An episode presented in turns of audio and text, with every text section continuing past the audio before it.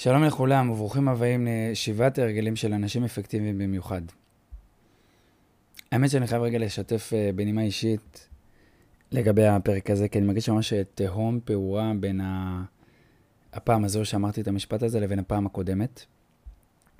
כי הפעם הקודמת הייתה עוד כשהחיים שלנו היו נורמליים ורגילים, ועכשיו אנחנו נמצאים ככה, הערה רגע למאזיני העתיד, באמצע מלחמה מלחמת uh, חרבות ברזל, מלחמת שמחת תורה, או מלחמת לא יודע מה, איך שיקראו לזה בעתיד. ואת האמת, לא הייתה לי את הזמינות והפניות, לא הנפשית, uh, לא הרגשית, לא הטכנית, להקליט uh, עוד פרקים, אפילו שהפרקים מוכנים, ורק מחכים שאני אקליט אותם. אלא גם התלבטתי האם זה מתאים, האם זה שייך, יש פה אנשים שהחיים שלהם נעצרו בצורה הכי פשוטה שיש, פשוט נרצחו. אה, יש פה אנשים ש... יש לנו חטופים עדיין ב... בעזה. יש לנו הרבה מאוד לוחמים שנמצאים עמוק בתוך ה... בלוחמים בחזית, בתוך הבוץ, ו... ולהמשיך כאילו כלום ולהקליט, זה כאילו, הרגיש לי כל כך אה, לא שייך מצד אחד. אה, מצד שני, חשבתי שדווקא התכנים האלה שעולים פה הם דווקא תכנים שיש להם אה, משמעות ויש להם אה, עומק ויש להם יכולת השפעה, גם עכשיו, במציאות שבה אנחנו נמצאים, שיכול להיות שזה, התכנים האלה יפגשו מישהו שדווקא ייתנו לו כוח וכיוון וסיוע ואיזושהי נחמה או עזרה. וגם להמשך, כלומר, בסוף, עם כל הכאב וכל הצער שיש, הלוחמים. שמסרו את חייהם עבורנו, ובסוף גם צוואתם של כל אותם אנשים ש... שנפגעו ושנפצעו ושנפלו, והצוואה הכי עמוקה שלהם זה של שעם ישראל חי, שעם ישראל ממשיך, שעם ישראל uh, מתקדם. אז לצד כל הדברים שאנחנו עושים תוך כדי, וגם אני בצו שמונה, ומעשים טובים, ותהילים, ומצוות, ותפילות, ו- ו- וכולנו, כל עם ישראל מוסיפים, מוסיפים במה שרק אפשר. אז זה היה נראה לי ש... שזה גם באותו הקשר. מתאים גם כאן. אה, זה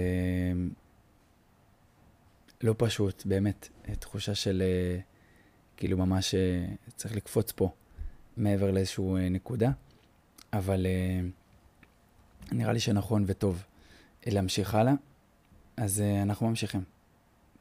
ממשיכים ועוברים הלאה. ואנחנו מתחילים לדבר היום על, על הרגל החמישי. אז בואו נתחיל. הרגל החמישי הוא אה, משפט קצר, קוראים לו בקש להבין תחילה ואחר כך להיות מובן. ואני חושב שזה משפט שהוא לכאורה ככה פשטני ופשוט וחסר כל אה, יותר מדי משמעויות. אה, אבל אני דווקא אוהב משפטים כאלה, שבמובן ראשון, ככה, כשאנחנו מסתכלים, נראה שהבנו את מה שיש שם, אין פה יותר מדי מה לגלות, כי אם אני אקח את המשפט הזה ואזרוק אותו לאיזה חבורה של בני נוער ואני אגיד להם, בואו תגידו לי מה אתם מבינים, בטח שיהיה להם מה להגיד על מה הם מבינים מתוך המשפט הזה, ו... ואולי הם אפילו יגחכו, יגידו, אין, אין פה יותר מדי מה להסביר. אבל אה, דווקא משפטים כאלה אה, מאוד אה, משמחים אותי, כי יש באיזשהו מימד של עונג לגלות עומק ופרטים ודיוק מאחורי המילים שמתחבאות פה במשפט הזה. משפט קצר, שבע מילים בסך הכל. וזה בכלל מעורר אותנו לחשיבה ולהתבוננות על כל מיני תובנות או משפטים שאנחנו פוגשים לאורך הדרך, לאורך החיים, או ספרים ש... שלמדנו, שכדי רגע לאפשר לעצמנו להיות פתוחים לעוד אפשרות ש... שאפשר להבין עוד דברים, יותר ממה שהבנו עד עכשיו, דברים עמוקים יותר, דברים נוספים, דברים רחבים. אה, וגם אם אנחנו לא כרגע חושבים שיש מה להבין יותר, לפחות להיות פתוחים לאופציה הזאת. פתוחים. להרים אנטנה, אולי נוכל להבין בהמשך דברים נוספים. אה, בהקשר הזה אני כן אשתף שיש אה, ספר שקוראים לו ארבע הסכמות, והספר הזה הוא, יש שם ארבע הסכמות, כן? זה ארבע תובנות מאוד מאוד פשוטות, ארבעה משפטים. מה שכתוב על זה ספר. אחרי זה ראיתי גם שיש קלפים אימוניים כאלה, שאפשר עוד לפתח את זה, ו... ואתה כאילו אומר, מה, זה, זה כולה ארבעה משפטים, מה יש פה?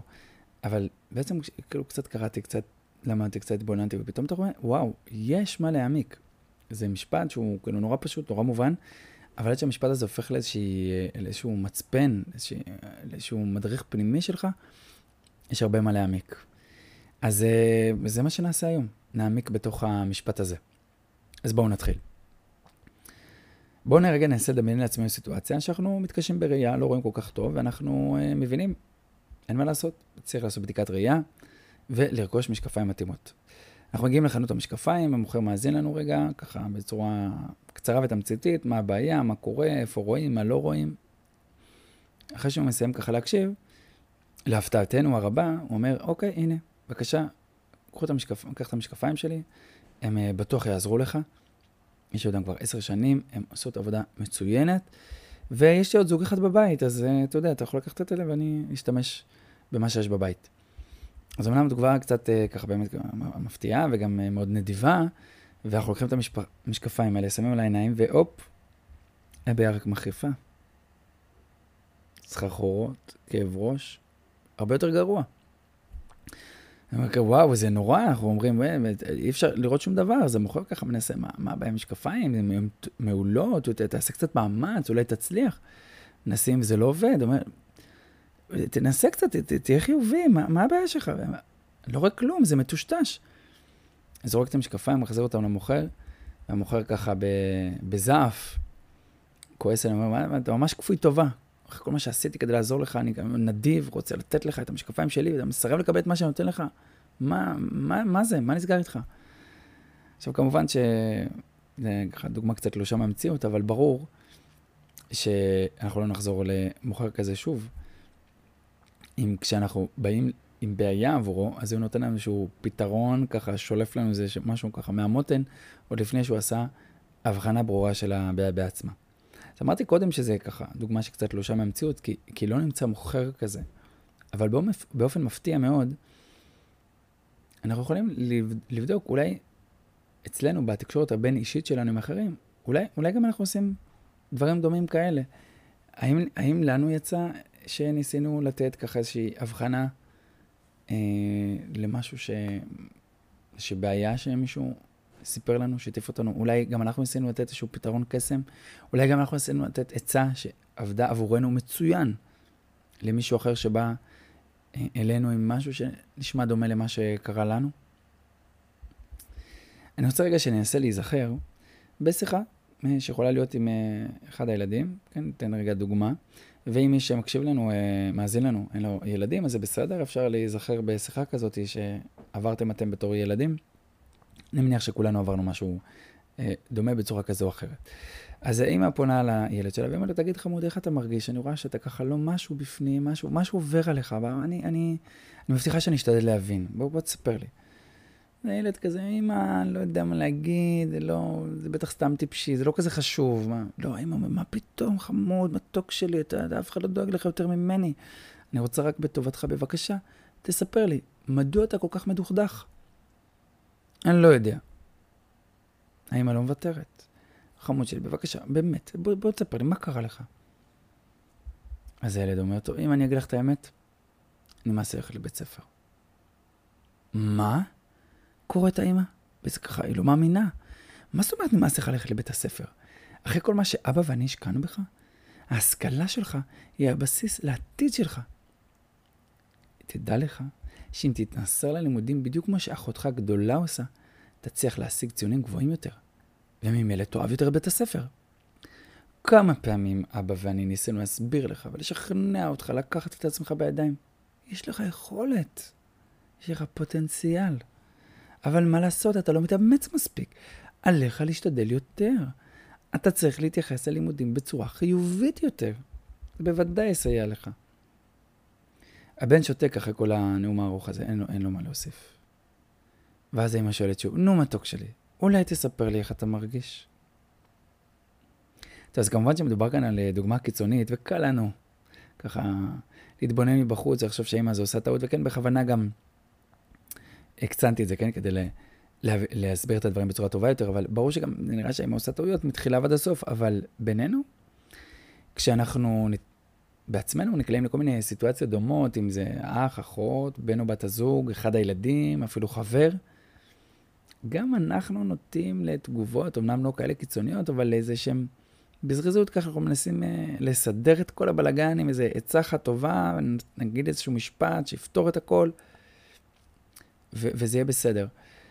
ו- ואנחנו בתוך ככה, בלהט הרגע, שוכחים שנייה לנסות להקשיב, לשאול שאלות, להבין את המצב קצת יותר, להתבונן ככה בצורה קצת יותר מעמיקה לפני שאנחנו שולפים את הפתרון. ואפשר אולי לומר שהעיקרון הזה, העיקרון החמישי של בקש להבין תחילה ואחר כך להיות מובן, הוא המפתח המשמעותי והחשוב ביותר ליצירת מערכת יחסים בין אישית אפקטיבית. ואני רוצה שנפרט רגע קצת יותר מהי תקשורת בכלל. אז עכשיו אתם מקשיבים לפודקאסט הזה, ואני מדבר, ואתם מקשיבים. ואלו שתי צורות תקשורת. דיבור והקשבה. לא רק זה, יש לנו שתי צורות תקשורת נוספות, כתיבה וקריאה. סך הכל ארבע צורות תקשורת. שאני רגע רוצה, מזמין אתכם לחשוב שנייה, כמה זמן מהיום שלכם אתם משקיעים בכל אחת מצורות התקשורת השונות. האם אתם יותר כותבים, יותר קוראים, יותר מקשיבים, יותר מדברים? איך שלא יהיה, אם אנחנו נצליח לעשות בצורה טובה יותר, להשתמש, יותר נכון, במיומנויות האלה, אז uh, זה יכול להוסיף לנו הרבה מאוד לאפקטיביות שלנו. כי בסופו של דבר, לאורך היום אנחנו כל הזמן נמצאים באיזושהי תקשורת עם אנשים. והיום עוד יותר מ... מתמיד, עם כל הרשתות החברתיות וכל המיידיות של המסרים שעוברים בינינו. אז כל הזמן אנחנו עסוקים בלגרום לאחרים להבין אותנו, וגם להיות עסוקים בלהבין אחרים. ו- וכמה פעמים אנחנו עוברים אלינו בתוך היום שאנחנו כזה אומרים, מה זה, אני, אני מדבר ו- ולא מקשיבים, אני מסביר ולא מבינים, ו- ו- או אולי מי שמולי מדבר, המנהל שלי, הקולגה, אה, התלמיד שלי, העובד שלי, מדבר איתי, אני לא מבין מה הוא אומר, מה, מה הסיפור, מה, מה כל כך מסובך, מה הבעיה, מה, מה לא הבנת. גם אנחנו מכלים הרבה מאוד מהזמן על אה, הניסיון והצורך להבין את מי שעומד מולנו. וזה גם מייצר כל מיני רגשות uh, מעצבנים, או אולי מחשבות כאלה מתסכלות של אוף, הוא דפוק, והם דפוקים, והעובדים האלה, והמנהלים האלה, ו- ואולי העולם הזה דפוק, ו- ובכלל זה, זה מייצר לנו גם איזושהי דליפה קבועה של אנרגיה, וגם מרחיק אותנו מההגעה אל היעדים שלנו. בקיצור, התקשורת היא חשובה עבור האפקטיביות שלנו בעולם הזה. ככה זה עובד. ולמען האמת, אה, אנחנו הקדשנו הרבה מאוד זמן בחיים שלנו ללימוד של קריאה ושל כתיבה, וגם פיתחנו את היכולת והמיומנות של דיבור, של לשתף, לבטא את עצמנו. אבל לצד כל זה, לא עברנו הרבה מאוד הכשרה בתחום ההקשבה. אף פעם לא היינו ממש ככה עסוקים בלהבין מה האדם השני חושב. אני מניח שהיום שיש הרבה יותר מודעות לעניין של הקשבה, ויש סדנות תקשורת, וככה, ל, ל, כן, תקשורת לא מלשון אה, אה, עיתונות ו, וחדשות, אלא תקשורת בין אישית, בין אנשים שונים. ויש גם הרבה מוסדות חינוך שמאוד עסוקים בהקשבה, מעגלי שיח, והילדים שלי לומדים במוסדות אה, ש, שעושים, פועלים ככה עם התלמידים שלהם, וגם אני זכיתי ללמוד במוסד לימודים כזה, וזה באמת זכות, זכות גדולה. אה, להיות אה, במקום כזה, או לעבוד עם אנשים שיש שם יכולת הקשבה מפותחת, אבל עדיין אני חושב שאפשר כולנו להסכים, גם אם התקדמנו ועשינו כמה צעדים בהקשבה אה, במציאות של ימינו, עדיין צורת התקשורת הכי פחות מפותחת מתוך אותן ארבע צורות שהזכרנו קודם, אז זהו, הקשבה. וחשוב רגע להגיד כאן, שאפילו אם פיתחנו מיני טריקים או כל מיני טיפים ש... שיגרמו לצד השני להרגיש שאנחנו מקשיבים לו, אז לאורך זמן זה לא מחזיק. ודיברנו על זה כבר ב. בתחילת הדרך של ישיבת ההרגלים.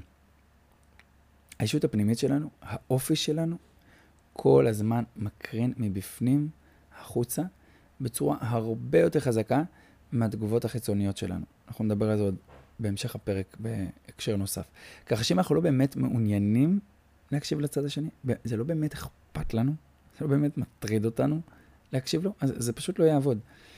הצד השני ירגיש את הזיוף הזה, הוא לא ירגיש שאנחנו אמינים, שאפשר לסמוך עלינו, ואז גם הוא לא ייפתח ולא ישתף בדעות שלנו, שלו, בקשיים, בצרכים העמוקים, זה, זה לא יהיה, זה פשוט לא יגיע. וכשאין לנו את השיתוף הכנה הזה, את, ה, את השיתוף העמוק, את השיתוף האמיתי, אז זה מוביל להרבה מאוד חוסר הבנה. ואם אני לא מבין אותך, אז אני לא אוכל לסייע לך, אני לא אוכל להדריך אותך, אני לא, אני לא יכול לתת לך שום עצה, כי, כי אני אולי יודע מה טוב ונכון עבורי, אבל אני לא יכול לדעת מה טוב ונכון עבורך, בצורה הטובה ביותר. יכול להיות שיש כל מיני מחשבות עקרוניות, אבל לדייק באמת, זה לא יכול להיות.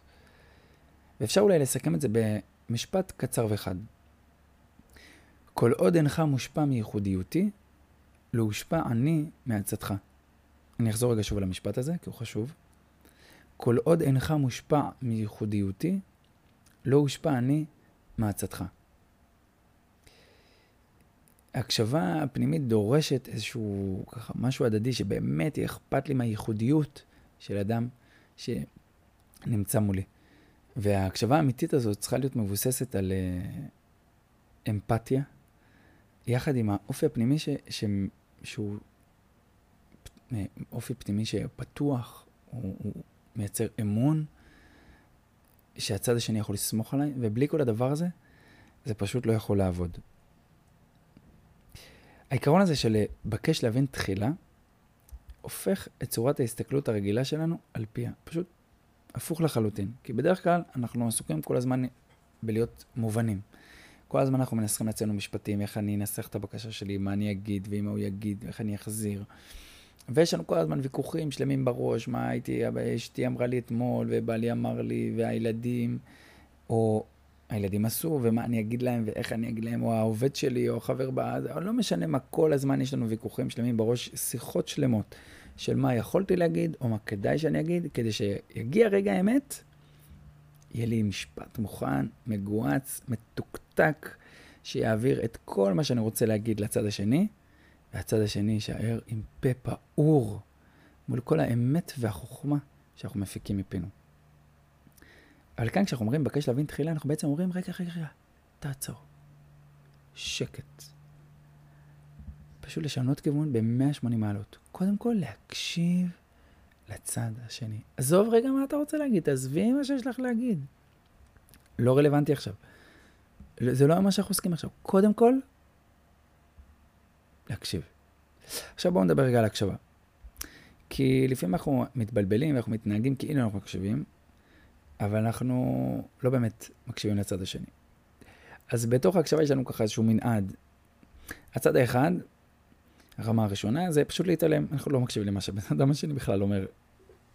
כלום, זה לא מעניין. הוא מדבר, מדבר, מדבר, כמובן אנחנו בסוף לא יכולים לשים לאנשים פלסטר על הפה, הם חייבים לפלוט את הגיבוב השטויות שיש להם להגיד. אני מחכה שהוא יסיים, ואז אומר את שלי. בצורה נחרצת, בצורה ברורה, אולי בצורה אה, אגרסיבית, כי הוא מאוד הרגיז אותי. רמה ראשונה, התעלמות מוחלטת. הרמה השנייה, אני לא מתעלם, אבל אני רק מעמיד פנים כשאני מקשיב. אני מעניין בראש, אולי אני אגיד כל מיני מילים כאלה, כן, בטח, נכון מאוד, אתה צודק, בטח, ברור, ברור. אבל בפנים, כלום, אני לא שומע מה הוא אומר, אולי אפילו אני חושב הפוך. הרמה השלישית, זה ככה כבר התקדמנו, זה רמה של הקשבה סלקטיבית. כלומר, אני שומע רק חלקים ממה שהאדם מולי אומר.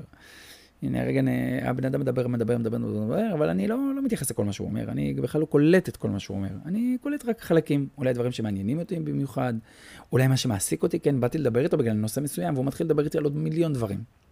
לא מעניין אותי, באתי לדבר איתך רק על דבר אחד, אז רק זה מה שאני מקשיב לו כשהוא מדבר רק על הנקודה שמעסיקה אותי. אולי בתוך כל מה שאמר יש איזה משהו אחד שמרגיז אותי, או כמה נקודות, אז רק לזה אני מתייחס. אני לא משקיע תשומת לב בכלל לכל הדברים הנוספים שהוא אומר.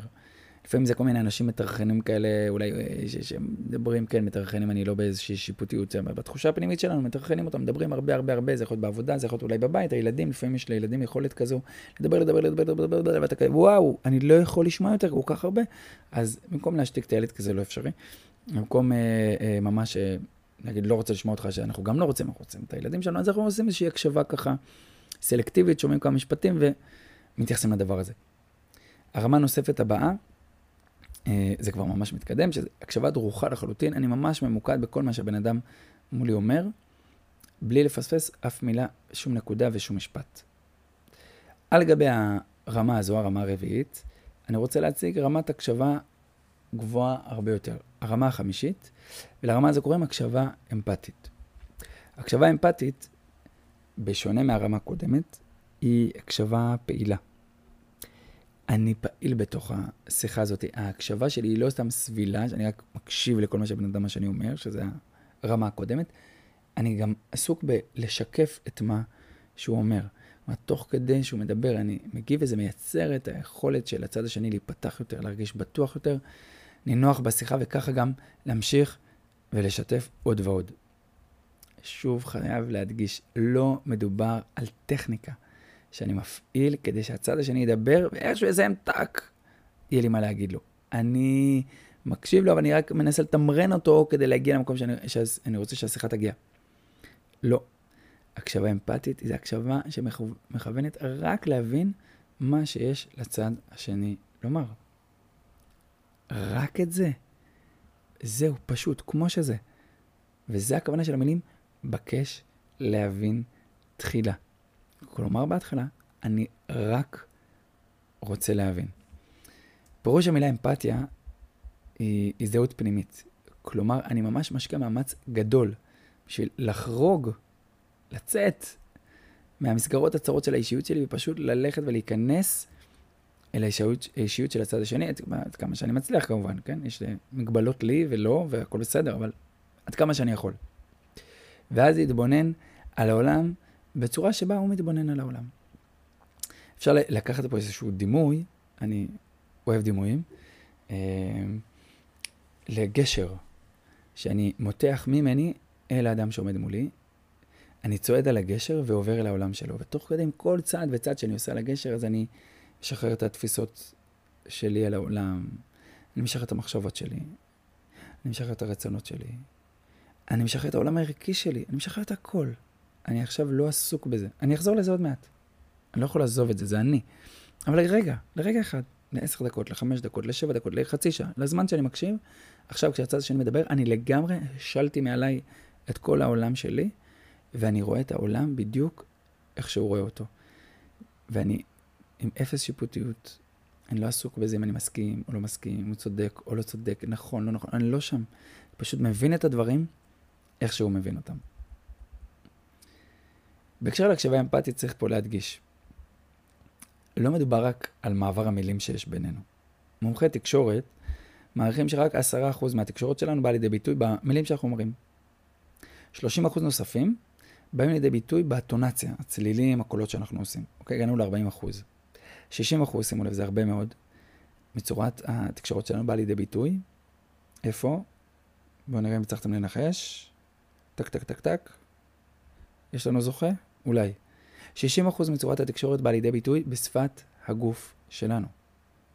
כלומר, כשאנחנו מקשיבים בצורה אמפתית, אז כמובן שהאוזניים מקשיבות נפלא. אנחנו גם אומרים את המילים הנכונות, בטונציה הנכונה, נפלא ממש. אבל לא פחות מכך, אולי אפילו יותר, אנחנו עסוקים בלהקשיב בעזרת העיניים, המבט, הפנים שלנו והלב. כן, הפנים משקפות את הפנים שלנו, לכן אומרים פנים. אז העיניים, הפנים שלנו משקפות את, ש... את הלב שיש לנו בפנים, ושם אנחנו צריכים להשקיע את העיקר. ואם זה לא יהיה, אז זה לא יעבוד. יכול להיות שאנחנו נשקיע הרבה מאוד במילים שאנחנו אומרים, ובטונציה, והכל בפיקס נפלא, אבל אנחנו מפספסים את ה-60% האלה, אז זה לא יעבור, כי זה המרכז וזה העיקר. להקשבה אמפתית יש אה, עוצמה רבה, כי היא עוזרת לנו מאוד מאוד מאוד להבין לעומק את הצד השני. אחרי זה כשאני רוצה לתת לו איזושהי עצה, הדרכה, הכוונה, אז זה יגיע אחרי איזשהו חריש עמוק שעשינו, ויהיה לנו הרבה מידע והבנה לצד השני, ואז אנחנו נוכל ככה, הדברים צ'יק צ'יק צ'יק נכנסים פנימה, כי אנחנו רואים את הדברים בצורה מדויקת, בצורה מותאמת, בווליום המתאים עבור הצד השני. מעבר להפקדה עצמה, בחשבון הבנק הרגשות, שגם עליו דיברנו בעבר, שאנחנו מעניקים בעצם ההקשבה, בעצם העצה שלנו, ההקשבה האמפתית הזאת היא מפתח להפקדות נוספות. כי ברגע שאני מבין לעומק את הבן אדם, אז אני גם יכול להבין איך עוד אני יכול לעזור לו, ומה אני יכול לעשות מחר, או שבוע הבא, או בעוד חודש, או בסתם איזו סיטואציה שתתרחש, אני יודע מה אני יכול לעשות, כי אני מבין אותו לעומק, הקשבתי לו היטב, אני מבין את הבן אדם. ואני יכול באמצעות ההקשבה האמפתית הזאת להפקיד הפקדות נוספות.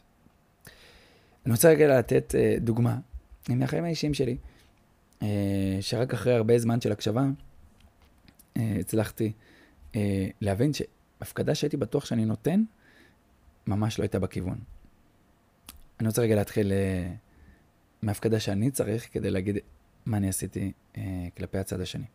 אז uh, כשאני לא מרגיש טוב, אני צריך שקט. אבל ממש שקט. דלת סגורה, חושך קצת. אמ, מדי פעם אפשר להיכנס, ככה אני שמח שאשתי נכנסת, מציעה לי, אתה רוצה לאכול משהו, לשתות משהו, תה, מרק, כאלה בקטנה, לא צריך יותר מזה. אני לא צריך שישבו לידי, אני לא צריך ילדים שייכנסו, אני צריך לבד לקרוא, לשמוע משהו, לא יודע מה, להירדם תוך כדי, להתעורר, אני פשוט צריך זמן לגוף, לנפש, להתאושש, זה מה שאני צריך. ולתומי חשבתי שגם אשתי ככה, היא צריכה, כשהיא לא מרגישה טוב, אז אה, מן הסתם זה מה שהיא צריכה. אז כל פעם שהיא לא הרגישה טוב, השתדלתי הכי הכי פחות להיכנס, וממש ככה לקצות האצבעות, ומה צריכה, רוצה שאני לך תה, רוצה מרק, רוצה זה, ומיד לצאת החוצה. גם דאגתי שהילדים לא ייכנסו, שום דבר, שקט מופתי. אבל להפתעתי, גיליתי, אחרי כמה שנות נישואים לא מעטות, שזה בכלל לא מה שאשתי צריכה כשהיא חולה. ולא רק שזה לא מה שהיא צריכה, דווקא ההתנהגות הזאת גרמה לה להרגיש נטושה ועזובה במצב הכי חלש שלה, שהיא לא מרגישה טוב. כי אני לא יושב לידה, כי אני לא מדבר איתה, כי אני לא מקשיב לה, כי אני לא מחזיק לה את היד, כי אני לא פשוט נמצא שם. וגם חסר לה שהילדים יהיו שם, שייכנסו לחדר, שירעישו קצת, זה, זה ככה עוזר לה להסך את הדעת מהכאב שלה. זה גם נותן לה כוחות ושמחה להתמודד עם הקושי, כי הם אה, באים, ועם הצחוקים שלהם, ועם השטויות שלהם, ועם החיבוקים, ואיזה סיפור כזה, ואיזה מריבה כזה, זה, זה, זה נותן לה כוחות. ו- וכשהבנתי, זה פשוט תפך לי כל הראש. אני קלטתי שכל הזמן אני מנסה לתת לה את מה שאני צריך, אבל במקום שהיא תחווה את זה כנתינה, היא רק חוותה את זה כפגיעה ועלבון. אני חייב להגיד שלקח לי עוד קצת זמן להשתכנע ולהפנים ככה את התובנה הזו, שזה באמת מה שהיא רוצה, זה באמת מה שהיא מתכוונת, כי פשוט לא הצלחתי להעלות את זה על דעתי, שיש איזה מישהו שכשהוא לא מרגיש טוב הוא צריך רעש ובלאגן ולא צריך שקט ו- ודלת סגורה ושיניחו לו. אבל uh, זאת הייתה המציאות. אמנם הייתי זקוק לככה כמה זמן, אולי זה באמת אה, אה, פשלה שלי, אני לוקח את זה אה, אחריות, שלקח כל כך הרבה זמן להבין את זה, אבל אה, כן, אני חושב ש... אה, במערכות יחסים ארוכות טווח, אה, בזוגיות, אז האמפתיה היא אחד העוגנים הבסיסיים שם, אבל זה לא בכל שיחה תהיה איזושהי תובנה. לפעמים זה תובנות שמגיעות לאורך שנים, בסדר, אבל זה משהו שמאפיין אה, מערכות זוגיות, אה, מערכות יחסים, שוב, ארוכות טווח, אבל האמפתיה היא קריטית מאוד גם למערכות יחסים של קצרות טווח, של שנה, של, של חודשים, של כמה שנים, כדי להבין היטב לעומק את מה, ש, מה שמדברים איתנו עכשיו. וצריך אה, נקודה חשובה, שלשים לב אליה, אה, בהקשר של אמפתיה, עם כל התועלות והטוב שהיא מביאה, יש בה גם סיכון. צריך לדעת את זה, יש סיכון. כי הסיכון שכשאני מקשיב לצד השני זה שאני חושף את עצמי, שאני עלול להיות מושפע מהבן אדם שמדבר איתי, כן? אני, אני מאפשר לעצמי להיות פגיע, אני, בואו נחזור רגע לדימוי, אני עובר את הגשר, אני עובר אליו, אני מקשיב לו, אני נמצא לגמרי בתוך העולם שלו, אני, אני יכול להיות מושפע מתוך הדבר הזה. ויש פה מעין איזשהו אה, פרדוקס כזה, כן? כדי שאני אוכל להשפיע על אחרים, אני צריך להיות, להסכים, להיות מושפע מהם. אה, אבל זו המשמעות האמיתית של להבין באמת. שאני לגמרי, אני באמת מבין, כי אני, אני, כי אני רואה את העולם דרך העיניים שלך. וזה משפיע עליי, אם אני לא אסכים. להיות מושפע מהדבר הזה, אני לא באמת אוכל אה, להבין אותך עד הסוף, אני לא באמת אתן לך את התחושה ש... שהבנתי אותך. וזה בעצם הכוונה של המשפט שהזכרנו קודם, כל עוד אינך מושפע מייחודיותי, לא הושפע אני מהצדך, הם באמת מושפעים מהאדם שעומד מולנו. ולכן, ההרגל הזה מגיע רק לאחר שעסקנו בהרחבה בהרגלים 1, 2 ו-3, שהם ההרגלים ש... כן, זה הניצחון הפרטי, הניצחון האישי. קודם כל הם מעניקים לנו את היציבות הפנימית, את המרכז שלנו, את העקרונות שמכוונים אותנו. ואז ככה זה מסייע לנו לא לאבד את השלווה הפנימית שלנו בעקבות uh, השפעה כזו או אחרת מהאדם השני. אני רוצה רגע להגיד פה לרב שלמה קרליבך שהוא היה מבקר בבתי הכלא, ורב שלמה קרליבך היה כולו לב, ופעם אחת הוא הגיע לאיזה בית כלא בארצות הברית וביקר שם את היהודים, ואחרי זה כשהוא בא לצאת, אז אה, אחד האסירים האחרים אמר, רגע, היי, שנייה, למה, למה הוא לא בא אלינו? הוא לא יודע, הוא בא לבקר יהודים, הוא רבי, מה, מה קשור אליכם? הוא לא, לא, לא, אנחנו רוצים גם אנחנו. אז הוא עבר, ואיפה שהוא יכל, לחץ ידיים, וחיבק, ודיבר. איפה שהיה אפשר. ואחד החבר'ה, אדם כזה גדול, ענק, שיושב אה, בבית הכלא על רצח, אחרי חיבוק ארוך מרב שלמה, אמר לו, תקשיב, אם אני הייתי מקבל כזה חיבוק כשאני הייתי ילד, לא הייתי מגיע למקום שאליו אני שבו אני נמצא עכשיו. עכשיו, קודם כל זה אה, שיעורי בית לעצמנו, כן, לא שיעורי בית, זה, זה נקודה, זה לחבק את הילדים כמה שיותר, את התלמידים שלנו, את הקרובים לנו, להעניק אהבה כמה שיותר. אהבה זה, זה, זה מרפא, זה מצמיח, זה, זה ברור. אבל רב שלמה קרליבך, כשהוא היה עם אותו רוצח, הוא היה איתו, הרוצח הזה הבין, הרגיש, רב שלמה קרליבך ממש איתו, מבין אותו, את האתגרים שלו, את הקשיים שלו, את מה שהוא חווה. ברור שרב שלמה קרליבך לא חושב שלרצוח זה דבר טוב, אבל, אבל הוא כל כך היה איתו, שהוא, שהוא באמת כאילו, כאילו הוא בעצם אמר, אם אני הייתי במקום שלך, אולי גם אני הייתי עושה את זה. אולי גם אני הייתי פועל ככה. ולכן אה, אותו אחד הרגיש את, ה, את, את ההשפעה, את האהבה הגדולה של רב שלמה קרליבך אליו. וזה גם הסיכון, שזה חוזר שוב להשפעה שאנחנו באמת מושפעים מהצד השני, כי אם אנחנו באמת באמת איתו, זה גם יכול לטלטל אותנו. ונסיים בסיפור, סיפור חסידי שככה ממחיש את האנרגיות הדרושות להקשבה אמפתית, ונסכם את הפרק, בזה נסיים. אז מסופר על איזשהו אדמו"ר שהיה מקבל אנשים ליחידות בחדרו, יחידות, הכוונה היא שיחת ייעוץ אישית, אחד על אחד. אה, אדמו"רים נהגו לעשות את זה ככה, זו הייתה פרקטיקה מקובלת, מה שנקרא. ואדם אחד הגיע והתחיל לדבר עם הרב, פרט את כל הקשיים, הטרדות, המצוקות, והרב ככה מקשיב, מקשיב, מקשיב, ומשתדל לייעץ כמה שהוא יכול. ותוך כדי השיחה, האדם רואה זה שממש, שהאדמו"ר מתנשף, מתאמץ, מזיע. והוא כבר לא מבין, כאילו, לא כזה חם בחדר, ואנחנו בסך הכל מדברים, כן? אין פה איזושהי פעילות פיזית אקטיבית, שמה מה, מה קורה כאן? והוא לא ממש הבין, אבל הוא אמר, טוב, נשמור את זה לסוף, נשאל את האדמו"ר בסוף הפגישה. לקראת הסוף, ככה, האדם שואל את הרב, אני חייב לשאול אותך שאלה, אפשר? האדמו"ר, בוודאי, דיברנו כל כך הרבה, בבקשה, תשאל עוד שאלה. אז האדם אומר לו, תקשיב, אני, אני, אני רוצה רגע להבין, למה, למה הרב מזיע כל כך? מה, מה? למה אתה כל כך מתאמץ? בסך הכל דיברנו. אז האדמו"ר מחייך ואומר, כשאתה נכנסת מולי, אתה התחלת לדבר. התחלת לדבר, אז אני פושט את בגדי האדמו"ר שלי ולובש את, אה, את הבגדים שלך, כדי להבין אותך טוב יותר. טוב, אחרי שסיימת לדבר, אני פושט את הבגדים שלך ולובש בחזרה את הבגדים שלי, הרי באת לשמוע את דעתי בתור אדמו"ר, אז אני צריך לחזור להיות אדמו"ר. כשסיימתי להגיד, היה לך עוד מה לספר, להקשות, לשאול, אז שוב, מהר מהר פשטתי את הבגדים שלי. חזרתי ללבוש את הבגדים שלך כדי להבין היטב את מה שאתה אומר, מכוון, מקשה, מבקש. כשסיימת שוב, הזדרזתי ללבוש את בגדי האדמו"ר כדי לייעץ לך, ושוב ככה, זה קרה כמה וכמה פעמים במהלך השיחה.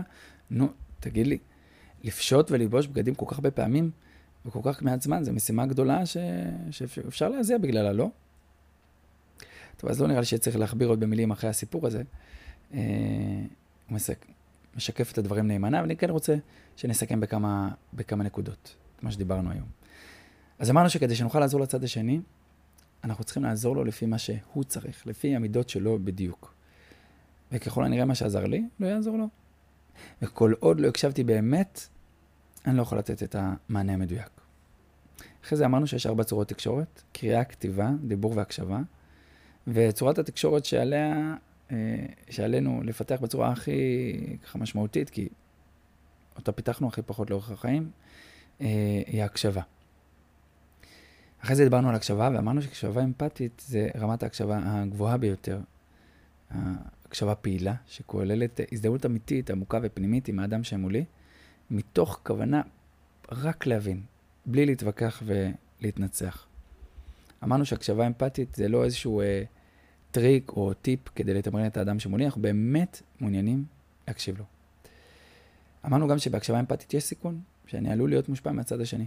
ולכן הרגלים 1, 2 ו-3 עוזרים לנו לעבור את הטלטלה הפנימית הזאת אה, בשלווה גדולה יותר. מתוך איזשהו הדעת, תוך uh, שמירה ככה על היציבות של העולם הפנימי שלנו. זהו להפעם.